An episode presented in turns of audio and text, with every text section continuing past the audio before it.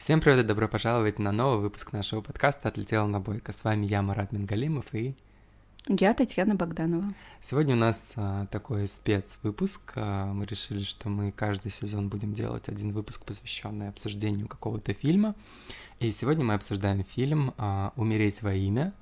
А, Гас Ван Сент его снял, и фильм вышел в 95 году.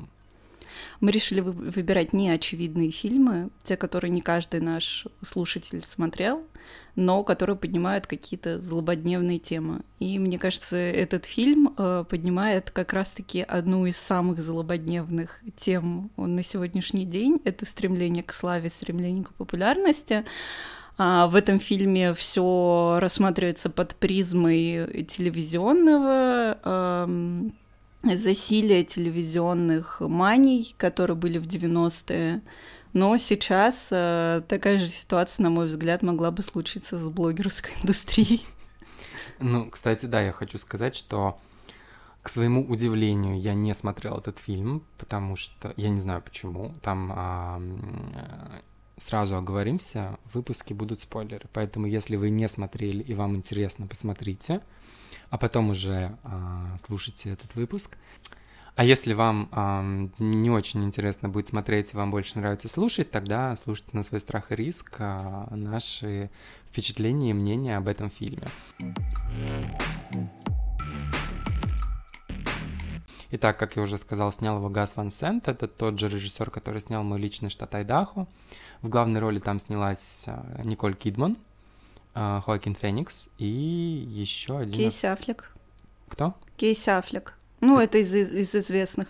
А, у Гаса Ван Сента, наверное, самый популярный его фильм это все-таки «Умница Уилл Хантингтон». А, и а, сценарий к этому фильму написал Мэтт Деймон и Бен Аффлек. И, а, собственно, Мэтт Деймон познакомил а, Гас Ван Сента с э, Кейси Аффлеком, который снялся в одной из э, ключевых ролей в этом фильме, угу. потому что Мэтт Деймон сам пробовался на эту роль, но ему на тот момент было уже 25 лет, а там речь идет о школьниках, поэтому взяли э, Кейси Аффлека. Он там играет... Э, он тоже не особо там как, как школьник выглядит. Да, он там играет этого, господи, хулигана школьного, который заставляет вступить в кружок, но все угу. по порядку. Вот, так что э, Гас Ван Сента, вы точно видели его фильм, я думаю, «Умница Уилл Хантингтон», это очень популярный фильм, многие его видели. Но мой личный топ, как уже сказал Марат, это мой личный штат Айдахо. Если не смотрели, посмотрите, обреветься можно. Угу. Ну, для меня вот реально было удивительно, что я не видел, я даже не слышал про этот фильм, потому что а, мне нравится эта тема, мне нравится Николь Кидман безумно, обожаю ее. И когда ты мне сказала, что мы будем обсуждать этот фильм и что надо его посмотреть, я прям действительно был удивлен. Потому что он прошел как-то мимо меня, хотя я обожаю фильмы 90-х и периодически их смотрю. Э, да, я, э, собственно, этот фильм э, смотрела очень давно, и смотрела его отрывками. Я просто недавно про него вспомнила, когда решила вести эту рубрику, и вспомнила какой-то фильм, который на- нам нравится с Маратом. Я подумала почему-то сразу про исчезнувшую, не знаю почему. Да. А, Блин, хотя, у нас, хотя у нас много фильмов, э, которые тебе и мне нравятся, но я подумала про исчезнувшую, решила найти похожий, вспомнила про этот фильм. На мой взгляд, он очень недооценен. Он в свое время, когда он вышел, стал фестивальным хитом, но такого прям успеха не имел, чтобы остаться в века, чтобы о нем говорили на данный момент. И мне кажется, многие люди про него даже не слышали. Вот, и даже да. при всей популярности Хайкина Феникса пару лет назад после выхода Джокера, а, я сомневаюсь, что кто-то его в разрезе данной роли смотрел. Но давай а, по порядку. О чем фильм? Ты правильно сказала, что фильм на очень злободневную тему. Это тема популярности, славы, тщеславие, желание выбиться вперед и стать первым и единственным, наверное.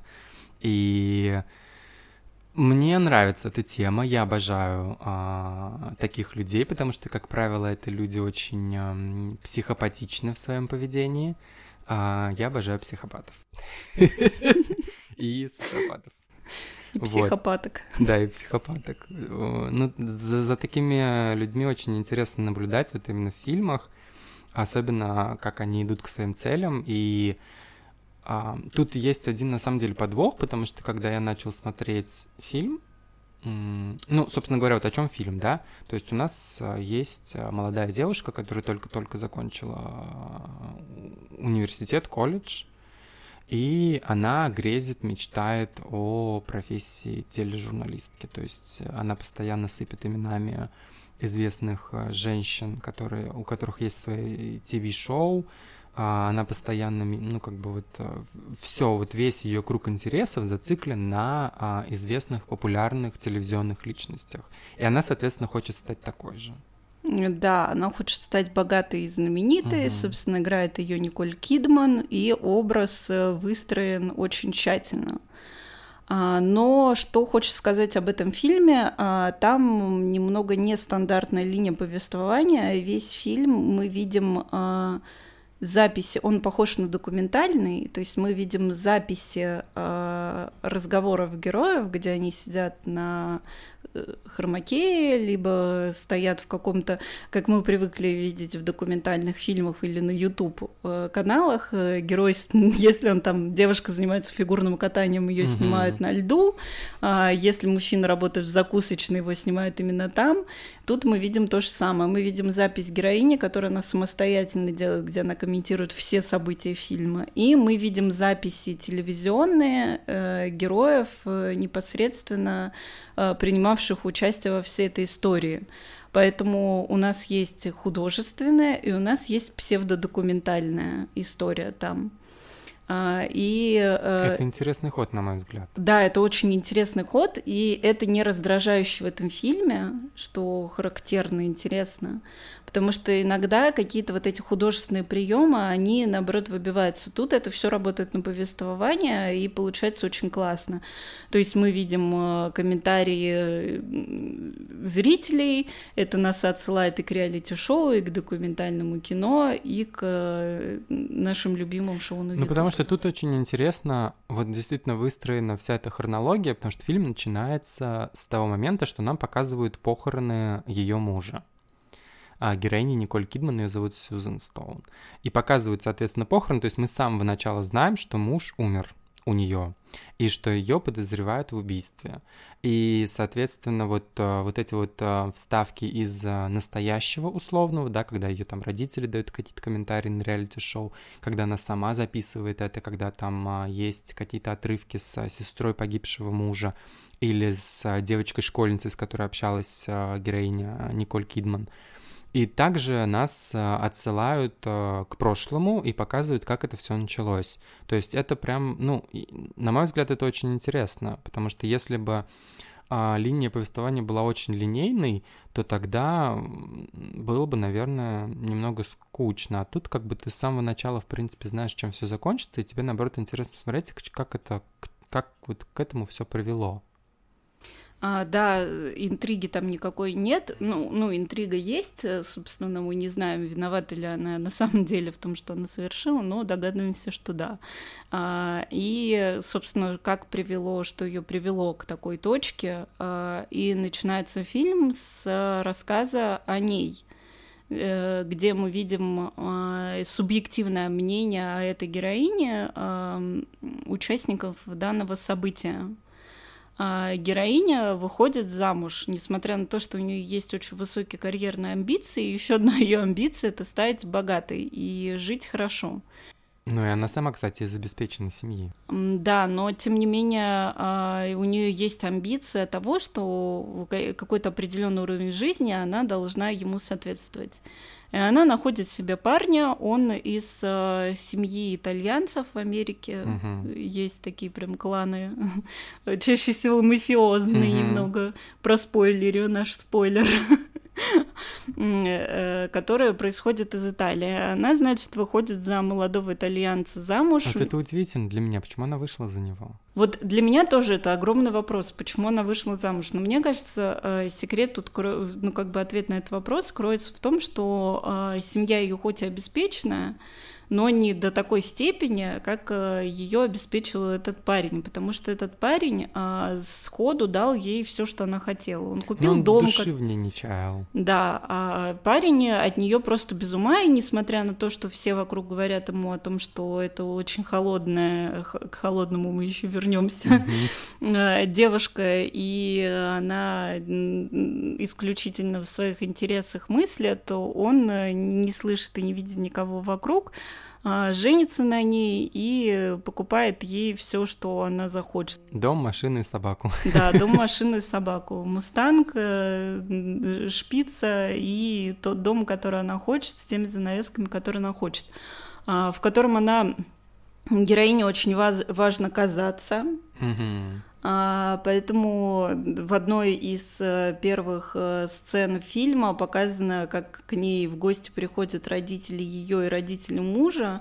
Она устраивает невероятный званый ужин, готовит какие-то экзотические блюда. А через несколько кадров мы понимаем, что эти экзотические блюда она заказала в местном ресторане. По рецепту да, по рецепту, и сама она ничего этого не готовила. Но, тем не менее, она, она очень высокомерная. Мы постепенно подходим к тому, почему я попросила Марата посмотреть этот фильм.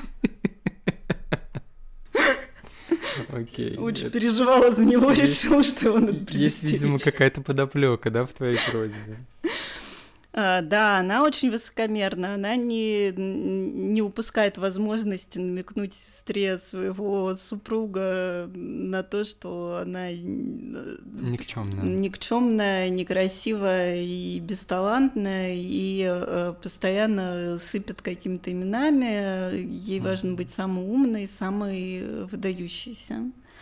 А, давай обсудим немного героиню, какой она нам представляется в э, первых кадрах. И это действительно интересно, потому что если бы не было вот этого вот игры про то, что мы уже знаем, что она там убила мужа, что мы уже знаем примерно ее историю. Мне кажется, вот эти даже все слова о том, что она холодная, ледяная неприступная и себе на уме, может быть, и не имели такого успеха, потому что это все-таки американская история, а там часто э, стервоза оказывается в итоге хорошей девочкой. Ну смотри, тут э, я когда начал смотреть, я думал, что я посмотрю что-то похожее на исчезнувшую. Я прям был в предвкушении, потому что исчезнувшую я обожаю. Это один из моих любимых фильмов. Неудивительно, да? А, и вот эта вся картинка рассыпалась на одном кадре, на одной сцене точнее, когда я понял, что фильм будет совсем другим, абсолютно не похожим на то, чем я его представлял. Это сцена, когда они поехали в медовый месяц, и героиня попала в отель, в котором они остановились, на съезд телевизионщиков и разговорилась там за ужином с каким-то супербоссом. И он ей рассказал историю о какой-то, видимо, суперпопулярной а, телевизионной а, диве и рассказал, как она начинала. И вот это очень показательно, потому что я считаю, что эта сцена, она прям а, одна из ключевых, потому что она показывает, а, на самом деле, какая героиня, потому что он ведь там что говорит, что якобы есть вот женщина, которая пришла, там она была э, ведущей прогноза погоды, она пришла в какую-то студию с письмом а, рекомендаций, сказала, что она очень не хочет работать, он открыл это письмо рекомендацию, и там, соответственно, было написано, что она там супер-пупер а, деятель и так далее, там подобное профессионально, и что я извиняюсь, она будет вам сосать, правильно? Да так сильно, так хорошо и так глубоко, что... Да, восхваливали не только ее профессиональные Да, то есть восхвалили вот а, еще и эту часть. И, соответственно, он потом говорит, что через какое-то время после того, как эта женщина добилась успеха на телевидении, он, он подошел, он встретил вот а, человека, от которого была эта рекомендация, и сказал, что вы написали крайне а, интересную рекомендацию, которая ей помогла, на что этот человек сказал, что он ничего не писал. И, соответственно, тут он спрашивает главную героиню, «А как ты думаешь, откуда это, это рекомендательное письмо-то было? То есть явно намекаешь, что вот эта вот женщина написала его сама, зная, что она идет в мир мужчин и зная как бы их психологию и как они будут реагировать на то, что они прочитают. И до Сьюза не доходит. что вот как бы вижу цель, не вижу препятствий она не понимает даже после того, как ей делают несколько намеков и подсказок на то, что вот эта вот женщина написала это письмо сама. Вот это на самом деле очень показательный и, на мой взгляд, ключевой момент в, в принципе, в умственных способностях Сьюзен Стоун. Да, а, тут важно сказать, что несмотря на то, что она много умничает, она очень много о себе думает, на самом деле героиня очень недалекая. Поверхностная. Да, но она прям недалекая. Угу. И у Николь Кидман а, отлично получается показать эту героиню. А следующее, что делает наша героиня после того, как возвращается из медового месяца, она идет, как ей кажется, в банк Она приходит на местное телевидение своего небольшого городка и уговаривает взять ее. Как он на... называется? Happy Happy Place? Happy Road? Happy Road, по-моему. Короче, там очень э, такая, э, такое название и, вот, ироничное, типа счастливое место. Особенно это в конце вспоминается. Да, она уговаривает взять э, себя на телевидение, причем она настолько настойчива и настолько фонтанирует идеями, что им в итоге приходится поставить его в кадр, вести прогноз погоды просто для того, чтобы она от них отвязалась. И на какой... Но она не отвязывается. Но вот здесь, видишь, здесь есть упорство, но нет понимания, как это упорство а, нужно правильно фасовать и условно куда его нужно применять. То есть как бы она идет как танк, но она просто идет. Да, у нее огромное количество энергии, у нее огромное количество амбиций. Неплохие идеи, кстати. У нее неплохие идеи. А она неплохо мыслит в плане того, что она свои идеи берет и толкает, но э, средства у нее для достижения абсолютно не, нельзя назвать какими-то тонкими, изящными. А, достав э, конкретно руководителей своего телеканала, она решает э, запустить, э, снять свой документальный фильм про местных подростков. Для этого она идет в школу, где выступает перед классом, я так понимаю, старшеклассников, и а, рассказывает о том, что она хочет снять документальный фильм, спрашивает, э, кто хочет принять в нем участие. В итоге а, откликаются три человека. Один это, собственно, Кейси Аффлек, школьный хулиган, Которого заставляет директор. Да, которого заставляет директор, потому что он нахамил э, этой девушке, и директор объясняет ему. Вот здесь еще одна подсказка, да. Он объясняет, что за семья стоит за Сьюзен Стоун. Да, он объясняет, что Сьюзен Стоун, она только в девичестве Стоун. Угу. А на самом деле ее итальянский муж, он связан с мафией, и не стоит э, ее оскорблять. Собственно, этот хулиган, а, так же, как и Сьюзен, намеков не понимает, а, э, подписывается под тем, что он будет сниматься в документальном фильме. Вторая героиня этого документального фильма — это девушка, которая обладает э, каким-то просто энциклопедическим набором комплексов, и душевных, э, и физических травм, да, да. да ее и насиловал отчим, э, у нее и проблемы с лишним весом, и Э, собственно, мне кажется, по ней любой психотерапевт может написать какую-то толстенную диссертацию. Угу.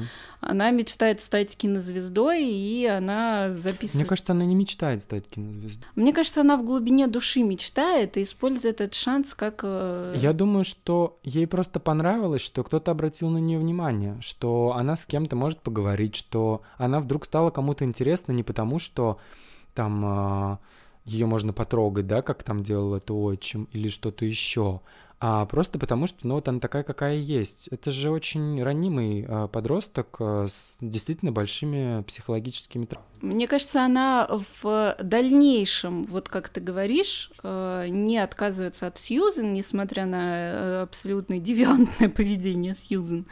А, именно из-за этого, из-за того, что она кого-то заинтересовала. А изначально она идет именно из-за своих амбиций, потому что, если ты вспомнишь, мы видим эту героиню, когда Сьюзен спрашивает, есть ли у кого-то опыт работы в кадре, эта героиня поднимает руку и говорит, что когда-то ее сняла камера в магазине, магазине видеоаппаратуры. И э, она вот увидела себя в кадре, и ей понравилось. И это как бы говорит изначально о том, что предложение Сьюзан ее заинтересовало. Еще не зная Сьюзан, она заинтересовалась этим предложением. То есть какие-то амбиции у нее все-таки есть. То есть какой-то интерес. Она просто слишком закомплексованная, чтобы признаться в том, что она э, тоже хочет быть mm-hmm. такой, как Сьюзен. Ну, то есть она для нее какой-то пример для подражания. И э, третий, собственно, молодой человек это какой-то, не побоюсь этого слова, додик. Ну, э, Хоакин Феникс это играет этого подростка, это мальчик, который влюблен в Сьюзен Стоун и который э, каждый вечер, я так понимаю, э, мастурбирует на образ Мастурбирует на прогноз погоды. Это чистая правда. Он, ну, он играет прям совсем додика. Ну, да. то есть у него прям э, абсолютное отсутствие какого-либо интеллекта на лице. Ну, кстати, это, это замечательные субъекты для манипуляции, понимаешь? Ну, то есть они эмоционально заинтересованы в человеке, который манипулирует, они эмоционально нестабильны, у них есть определенные проблемы в психике, ментальные, да, потому что, опять же, там не самое счастливое детство, не самая счастливая семья, и такими людьми очень легко помыкать. Да, такими людьми легко помогать, такие, такими людьми легко управлять, но, собственно, выбора у нее особо не было, потому что это были единственные, кто да. записался к ней. Но вот, к слову, об этом фильме, да, то есть в дальнейшем мы видим, как Сьюзен на самом деле крайне поверхностно снимает. Она снимает много, она даже это монтирует, но она делает это очень поверхностно. То есть э, я вот когда смотрел, мне показалась ее идея снять там в конце 90-х условно, да, а, фильм про жизнь подростков, из этого можно было сделать невероятную бомбу, потому что это можно было преподнести, там, знаешь, как, боже мой, потерянное поколение, это люди, которые будут там в будущем руководить нашей страной, что со страной не так, почему там наши подростки живут таким образом, почему они ничем не интересуются, почему они такие забитые и так далее и тому подобное, почему вот как бы вот так, как есть. То есть даже та же самая тема с девочкой, да, от, когда она рассказала о том, что там ее трогал отчим, когда ей там было 12 или 13 лет, а Сьюзен просто посоветовала ей об этом забыть. Она не ухватилась как журналистка за эту тему. То есть, ну, это тоже показывает, что, наверное, какой-то вот... Эм, журналист — это ведь не, только человек, который просто хочет сидеть в кадре и что-то говорить. Журналист — это человек, который должен в том числе работать и головой и думать наперед. Ну, то есть это условно в том числе еще и очень хороший пиарщик. Человек, который должен понимать, что выстроит, а что нет. Вот у Сьюза нет, у нее фактически была золотая рыбка в руках. А, да, вот это вот очень интересная история в том, что Сьюзен во время ее съемки документального фильма абсолютно не интересует ее герои. Вот. Ей настолько все равно на них, она настолько не хочет погрузиться в их жизнь и понять их. Мы в первый раз видим а, родителей главного героя, это Хайкина Феникс, этого подростка, в тот момент, когда в конце фильма к нему приходит полиция домой. Mm-hmm. То есть до этого Сьюзен даже не интересовали условия, в которых живут эти подростки.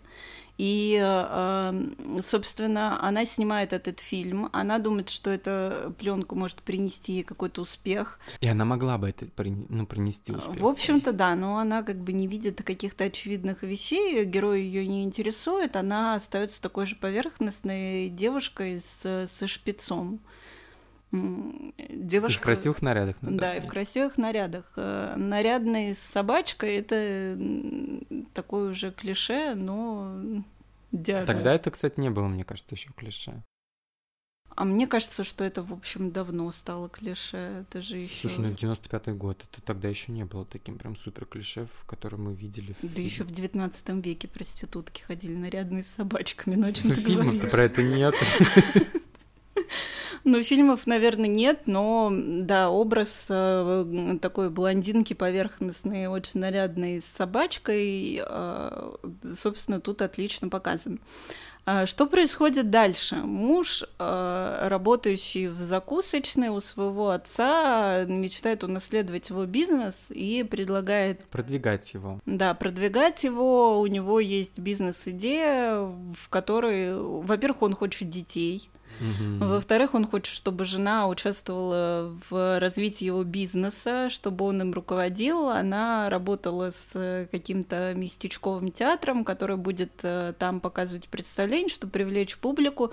Естественно, от одной мысли об этом э, Сьюза начинает тошнить, и она... Именно в этот момент задумывается о том, что ей нужно убить своего мужа. Да, и она задумается всерьез. Потому что он ей сказал, что она не способна на большее. И фактически он был прав. Он не верил в ее, ну как бы у нее, правда, у нее есть амбициозность, но у нее Отсутствие изворотливости. Мне кажется, у нее таланта нет. Вот это самое главное. То, что она достаточно поверхностная для работы журналистки. А, смотри, тут я скажу, наверное, что на самом деле талант даже в этом деле у Сьюзан должен был бы быть вторичным. Будь она действительно искусным манипулятором и понимая она, как все на самом деле происходит, даже не имея таланта, она могла бы извернуться и построить себе умопомрачительную карьеру, потому что, ну, все-таки, во-первых, люди любят глазами, а героиня Сьюзен была очень привлекательной. И при должном манипулятивном общении с самыми разными людьми она могла достичь того, чего она хочет. Она могла получить от любого человека того, чего она хочет. Будь она просто умнее. Но этого не сложилось. На заметку всем нашим знакомым журналистам, которые думают, что они журналисты, просто из-за того, что они светят своим едалом в кадре. Аминь. Аминь. А, Но ам, Сьюзен э, решает в какой-то момент, что отличная идея была бы избавиться от ее мужа. Я не помню, как ей приходит эта идея в голову, но она тоже слышит это чуть ли не по телевизору. Нет. Это произошло ровно в тот момент, когда ее муж захотел с ней поговорить. Он сказал о том, что он хочет детей. Он сказал о том, что она не способна на большее, он в это не верит, и что у него есть идея, как там начать развивать э, бизнес отца, когда он к нему отойдет, и что вот условно Сьюзен должна там помочь ему с театром и там снять какой-то фильм для него. И вот в этот момент, э, как бы вот все, весь вот этот вот кругозор Сьюзен, он прям вот в кадре сужается до кружочка лица ее мужа, и она очень странно улыбается, и я думаю, что в этот момент как раз-таки ей пришла идея о том, что она хочет его убить. А, Короче, там э, Жень... э, э, э, в какой-то момент звучит эта фраза, то есть она где-то слышит фразу про убить, и она понимает, что вот это у нее в руках. А, И а, для того, чтобы убить своего мужа, она решает, что отлично будет сделать это руками этих подростков. И, собственно, мальчик, влюбленный в нее, становится ее главной мишенью. Она заводит с ним роман, Мгм. у них начинается, они начинают заниматься сексом, а, и, собственно, в какой-то момент она подводит и этого мальчика к тому, что муж а, якобы издевается над ней, якобы ее унижает и бьет. А Она не может от него уйти по ряду причин. Она боится, что он заберет себе дом и собаку. А, Мустан. и мустанг, и э, единственный шанс от него избавиться это, собственно, его убить. Но тут очень интересно показывает, как она и манипулирует, потому что она, ам, во-первых, использует секс. Боже мой, удивительно? Нет. То есть, как бы, если вы хотите манипулировать мужчиной, используйте секс. Все. точка.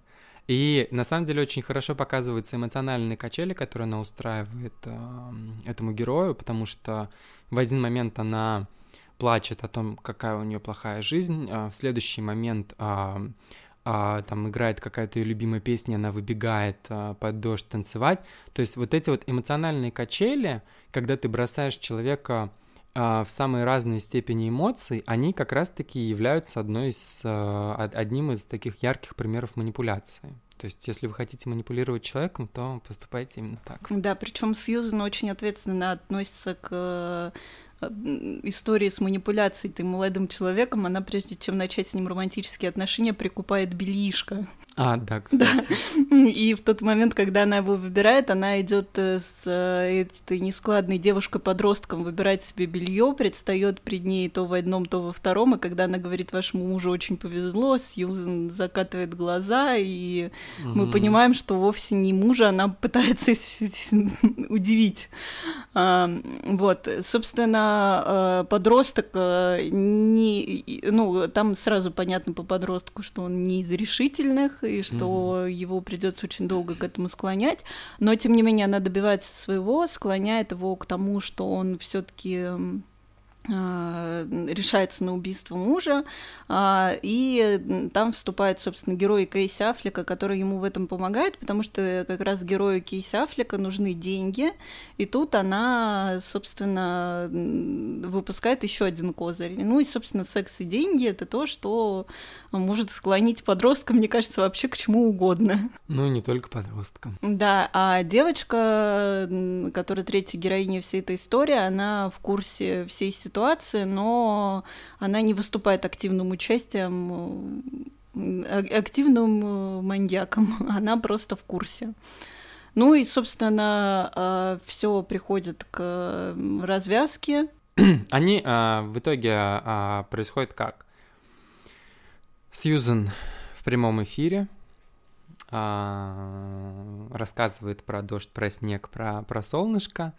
В этот момент муж, естественно, смотрит на свою любимую жену, врываются эти подростки, и Сьюзен, зная, что именно в этот момент ее мужа убивают, пока она там рассказывает всем в прямом эфире алиби, а, привет, о том, что там в Петербурге сегодня дожди, она прям смотрит в кадр, явно давая понять вот этим, вот этим подросткам, что она понимает, что происходит, и даже какими-то словами там а, подталкивает их к этому.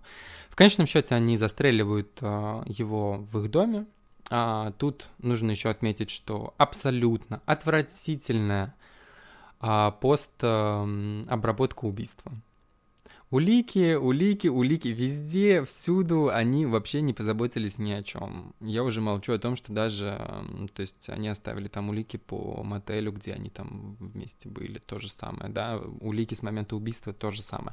То есть отвратительная подготовка к убийству, нулевая просто, как будто никто никогда не смотрел детектив. Да, дети действительно пришли неподготовленные на свое первое дело, и тут мне нравится, понравилось, э, точнее, как э, эмоционально показали реакцию родителей и семьи, э, потому что семья действительно была этого молодого человека убита горем когда они узнали о его смерти. Вот этот вот итальянский темперамент, угу. не как мы привыкли в э, американских фильмах, когда Бри Ван де Камп сначала дочистила столовое Ой, серебро. боже мой, это, это просто идеально. А потом уже села плакать. Она еще скатерть там поправила перед этим. Да, а, а люди действительно убиты горем, и э, то, к чему мы, наверное, в России привыкли, потому что у нас в России примерно так же реагируют на смерть эмоционально, со слезами, с истериками, и Потом мы видим место преступления, куда приехала полиция, куда приезжает Сьюзен. А, Сьюзен, естественно, пытается изобразить, что она в шоке ко всему этому не году, но тем не менее она тут же выходит к журналистам, хотя полицейские говорят ей, что вы можете этого не делать, мы понимаем, в каком вы состоянии, но она выходит и начинает давать... Именно поэтому она к ним и выходит. Она выходит и начинает давать комментарии, то есть она ее больше... Волнует не смерть мужа, а волнует то, как они ее увидят, и то, что, нам, то, что на нее направлены камеры, то, что ее покажут, то, что они станут, станет известно. Да, и она каждый, каждую вспышку камеры просто с невероятным энтузиазмом принимает, и ей дико нравится все, что происходит вокруг нее. И дальше мы видим, что, естественно, Сьюзен попадает в число подозреваемых сразу же, а, и ее выпускают под залог, но даже в момент, когда ее выпускают под залог из тюрьмы, под огромные просто деньги, она выходит и с невероятным энтузиазмом продолжает общаться с журналистами. Один из моих любимых э, моментов во всем этом фильме это когда она на кладбище после похорон включает на магнитофон. All by myself. Да, песню. Тут знаешь, что я хочу отметить? А, что если у тебя хватило а, условного мужества, да, на то, чтобы убить своего мужа, ну разверни ты эту ситуацию на себе в плюс. Ну позаботься о том, чтобы никто там не подкопался к тебе, да. Ну, позаб... не выбирай себе таких ненадежных напарников, в конце концов. Разверни ты всю эту ситуацию, будь умнее, сыграй на этом. Ну, слови хайп, извините, конечно, что я так говорю, но ну, слови ты хайп на смерти мужа. Ты же этого и хотела. Да, но она, несмотря на то, что она пытается словить хайп на смерти мужа, она постоянно, собственно, падает в лужу, то она с этой девочкой все таки начинает обсуждать смерть своего мужа, а девочка в этот момент уже сотрудничает, с да, с прослушкой сотрудничает со следствием, собственно, доказательством эта запись не является. не является, но, тем не менее, все уже понимают, что Сьюзен, э, несмотря на то, что у нее есть все шансы уйти от правосудия, виновна в смерти своего мужа, это как бы уже неоспоримый факт. А тем временем э, этих э, подростков, э, которые совершили убийство, все-таки сажают в тюрьму. Мальчику дают пожизненное, второму мальчику, кстати. 16 лет за то, да. что он признался. Хотя стрелял именно он. Нет, стрелял э, ее любовник. Да? Да, стрелял любовник. Он еще ему постоянно говорил, давай, давай, а, давай, ну, и он в итоге зажмурился и выстрелил. Но сотрудничающему со следствием Кейси... Девочке вообще ничего не достается. Да, девочке вообще ничего, кроме огромной славы. Да. Вот, но к этому мы чуть позже придем. А Сьюзан, э, она выходит, э, можно сказать, сухой из воды. Неизвестно, дадут ей что-то или не дадут, но пока есть вероятность, что ничего не дадут. И в этот... Скорее всего, не дали бы. Да. Но в этот момент Сьюзан настигает судьба. Слушай, мне кажется, знаешь, а еще вот я думаю, что последней каплей, которая толкнула родителей мужа на то, что они сделали, стало то, что Сьюзан начинает говорить про наркотики, про то, что ее муж был э, наркозависимым, и что это были его дилеры, эти подростки, и что там условно он покупал у них кокаин. Вот это прям, я думаю, что стало вот в финале, ты знаешь, потому что отец э, в бешенстве просто разбивает телевизор, когда это слышит бейсбольной битой. Да, отец э, в бешенстве, мать в бешенстве, сестра, которая всегда не любила Сьюзен, тоже в бешенстве.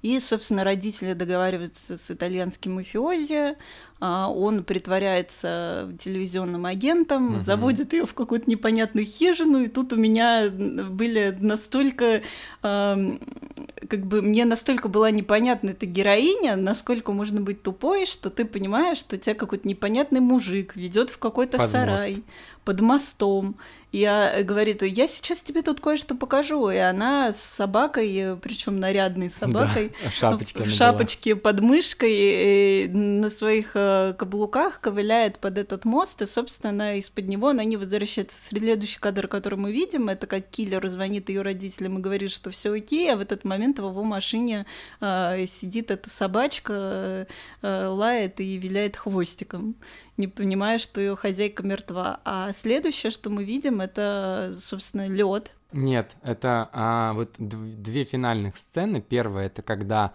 показывают вот эту вот девочку, о которой на самом деле снимают документалку. И она говорит о том, что ее пригласила Опра и Джимми Фэллон. То есть, ну, как бы два самых таких э, мастодонта американской телевизионной журналистики, то есть, ну, как бы условно попасть к Опре.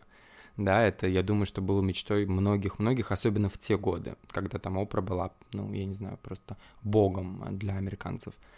И вот это вот, вот с этого уже все, то есть ты прям чувствуешь вот эту вот даже нескрываемую иронию, когда видишь, как эта девочка из такой, а, мягко скажем, не самой благополучной американской семьи, сидя на капоте, рассказывает о том, что она никогда не мечтала о славе и никогда не мечтала об известности, но в итоге она ее получила. Ну и следующий момент, да, как бы мы, видим озеро, под, под которой, ну как бы в, в воде которого утопили, видимо, и заморозили Сьюзен, и сестра погибшего мужа, она занималась фигурным катанием в, в абсолютно бестолковом розовом костюмчике с помпошками, танцует э, на этом льду, там, зная, что там похоронена Сьюзен. Да, и самый интересный момент э, и самый ключевой момент этого фильма в том, что э, известными становятся все три подростка, про которых она снимала фильм, потому что подросток, который, которого сажают пожизненно, тоже становится известным, и все они в какой-то мере становятся звездами, все кроме Сьюзен. А Сьюзен осталась навсегда молодой, потому что ее все-таки заморозили. Да. А, собственно, на этом заканчивается фильм. Да что я хочу сказать?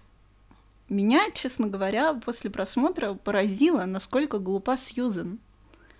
Ну, на это и был весь, весь э, смысл-то заложен, чтобы показать, что в каком-то вот этом вот своем бесконечном, даже слепом стремлении к какой-то безудержной э, известности, она, ну, она была к ней не подготовлена вообще никаким образом, ни талантом, ни умом, ни э, находчивостью какой-то, да, то есть у нее было просто тупое вот это стремление э, стать известной, жить богато, и у нее, ну, было упорство, этого не отнять. Но вот к чему это я Ну, ее смерть мне показалась слишком глупой даже для нее. Ну, каждому свое. А, у меня возник вот такой вот вопрос, который я хотела бы сначала задать тебе. Как ты думаешь, добилась бы Сьюзен своего, если бы она не вышла замуж? М-м. Ты знаешь, я думаю, что в конечном счете она бы не стала прям суперизвестной, но она могла бы, пока она еще молода, чего-то добиться. Ну, то есть, условно, она бы легла под кого-нибудь, пошла бы на эти принципы, поступилась бы этими принципами, да, своими какими-то, если бы они у нее были. И, ну, кем-то повыше, кем чем там ведущая прогноза погоды, она бы все-таки стала. Но, знаешь, не прям до национальной любимицы всей страны. А, был один очень интересный момент. А, когда она приходит на телевидение и выпрашивает все-таки свое место, после того, как ее берут на телевидение, еще до того, как ее делают ведущей, она выходит с собеседования, подходит к мусорке, рвет конверт, выбрасывает да. его. Мы понимаем, что в этом конверте было как раз э, письмо рекомендательное, в котором бы Сьюзен пообещала всевозможных оральных ласк своему начальству. А, то есть Сьюзен, в общем-то, не была готова добиваться своего через постель и всеми возможными способами. Но в итоге ей пришлось добиваться своего именно через постель. Слушай, но она была готова отдать это письмо. Мне она кажется, же, нет. Нет, она же его достала. Она уже прям хотела, но ее взяли просто, и все. То есть она, она заготовила, просто она вышла и порвала, потому что она поняла, что ей вот сейчас это уже не нужно, потому что все, ну как бы а, ее пригласили. Не знаю, мне кажется, она все-таки тот факт, что она его порвала, говорит о том, что она не готова была его отдавать. На мой взгляд, она, это, то, что она его порвала, это просто то, что это письмо уже не было необходимо, вот и все. Ну, то есть я увидела это так. Ну, короче, слушатели, каждый из вас может э, свой вывод сделать из этой ситуации, оставить в комментариях, э, что вы думаете по этому поводу. Но хочется еще, как бы резюмируя всю эту историю, сказать о том, что, опять же, это невероятно актуально, несмотря на то, что телевидение, на мой взгляд, сейчас э, находится... Но оно не переживает ренессанс, скажем так. А, оно мертво. Воскреснет ли оно, это уже большой вопрос, но, на мой взгляд, сейчас оно абсолютно мертво. Ну, пусть будет так. А, и, но, тем не менее, есть огромное количество блогеров. Есть огромное количество к выходу на медийность, вот. Да. И вот эта вот медийность, вот это вот желание выбиться в, и светить своим лицом в телеке, на голубом экране, пусть он сейчас на экран телефона, угу. оно есть у огромного количества девушек и молодых людей. И даже работая в Татлере, мы сталкивались с подобными героями. Ну да. Ты бы поступила своими принципами? Нет, но... Ради славы. Нет, я бы не поступила своими принципами ради славы, и э, в доказательство этого я сейчас сижу, пишу с тобой подкаст, а сверкая где-то на голубом экране, пусть даже телефона. Но ты же согласишься, что у нас в коллективе тоже были свои Сьюзен? Ну, были-были. Одну да. из них ты очень любила. И даже приложила руку к определенным обстоятельствам. Да, и, э, собственно, и, и в кино, и в журналистике, и на телевидении даже сейчас. Ну, история актуальна, да, она одна. Поэтому тут, тут просто вопрос в том, что если вы там хотите к чему-то такому прийти, то нужно просто тогда уж идти до конца. Ну, раз ты начинаешь, то глупо заканчивать. И нужно быть умнее. Смотрите больше детективов. Мне кажется, какой-то плохой совет дал. Мне кажется, Сьюзен, э, у нее самая основная ее ошибка была то, что она свои вот эти вот идеи, которые, в общем-то, были неплохие, вместо того, чтобы их развивать, и вместо того, чтобы ты уже своим напором в какую-то точку пришла. Дальше единственное, что ей нужно было, это какая-то грамотная реализация, и дальше вот так идти и переть. И она бы, в принципе, много чего добилась. Всем всегда кажется, что гораздо проще и быстрее добиться своего через э, не совсем какие-то чистые белые схемы. Вот и все. Кажется, что если ты там немножко пойдешь там не по какой-то долгой извилистой тропинке, а свернешь в какую-то другую сторону, и там вроде как почище и побыстрее, ты там добежишь туда быстрее. Ну, не факт вообще, абсолютно. Ну, я тогда тоже тебя спрошу, готов ли ты поступить своими принципами? Смотря какими принципами. Расскажите, Марат, как вы стали корреспондентом на канале YouTube Татлер. Ну, просто я талантливый и красивый, и все. Ну, Таня меня пригласила, я с ней не спал ради этого. А, я не знаю, кстати, ну, ты знаешь, у меня была ситуация недавно, когда я мог поступиться своими принципами, и я этого не сделал. Хотя... Если... Соблазн был велик. Хотя соблазн был велик, и если бы я это сделал, то, наверное, жизнь повернулась бы совсем другой стороной ко мне, мне кажется. Ну, вы поняли, мы в белом пальто. Ну, под белым пальто может быть все что угодно, поэтому... Чулки и плетка, но мы пока в нем.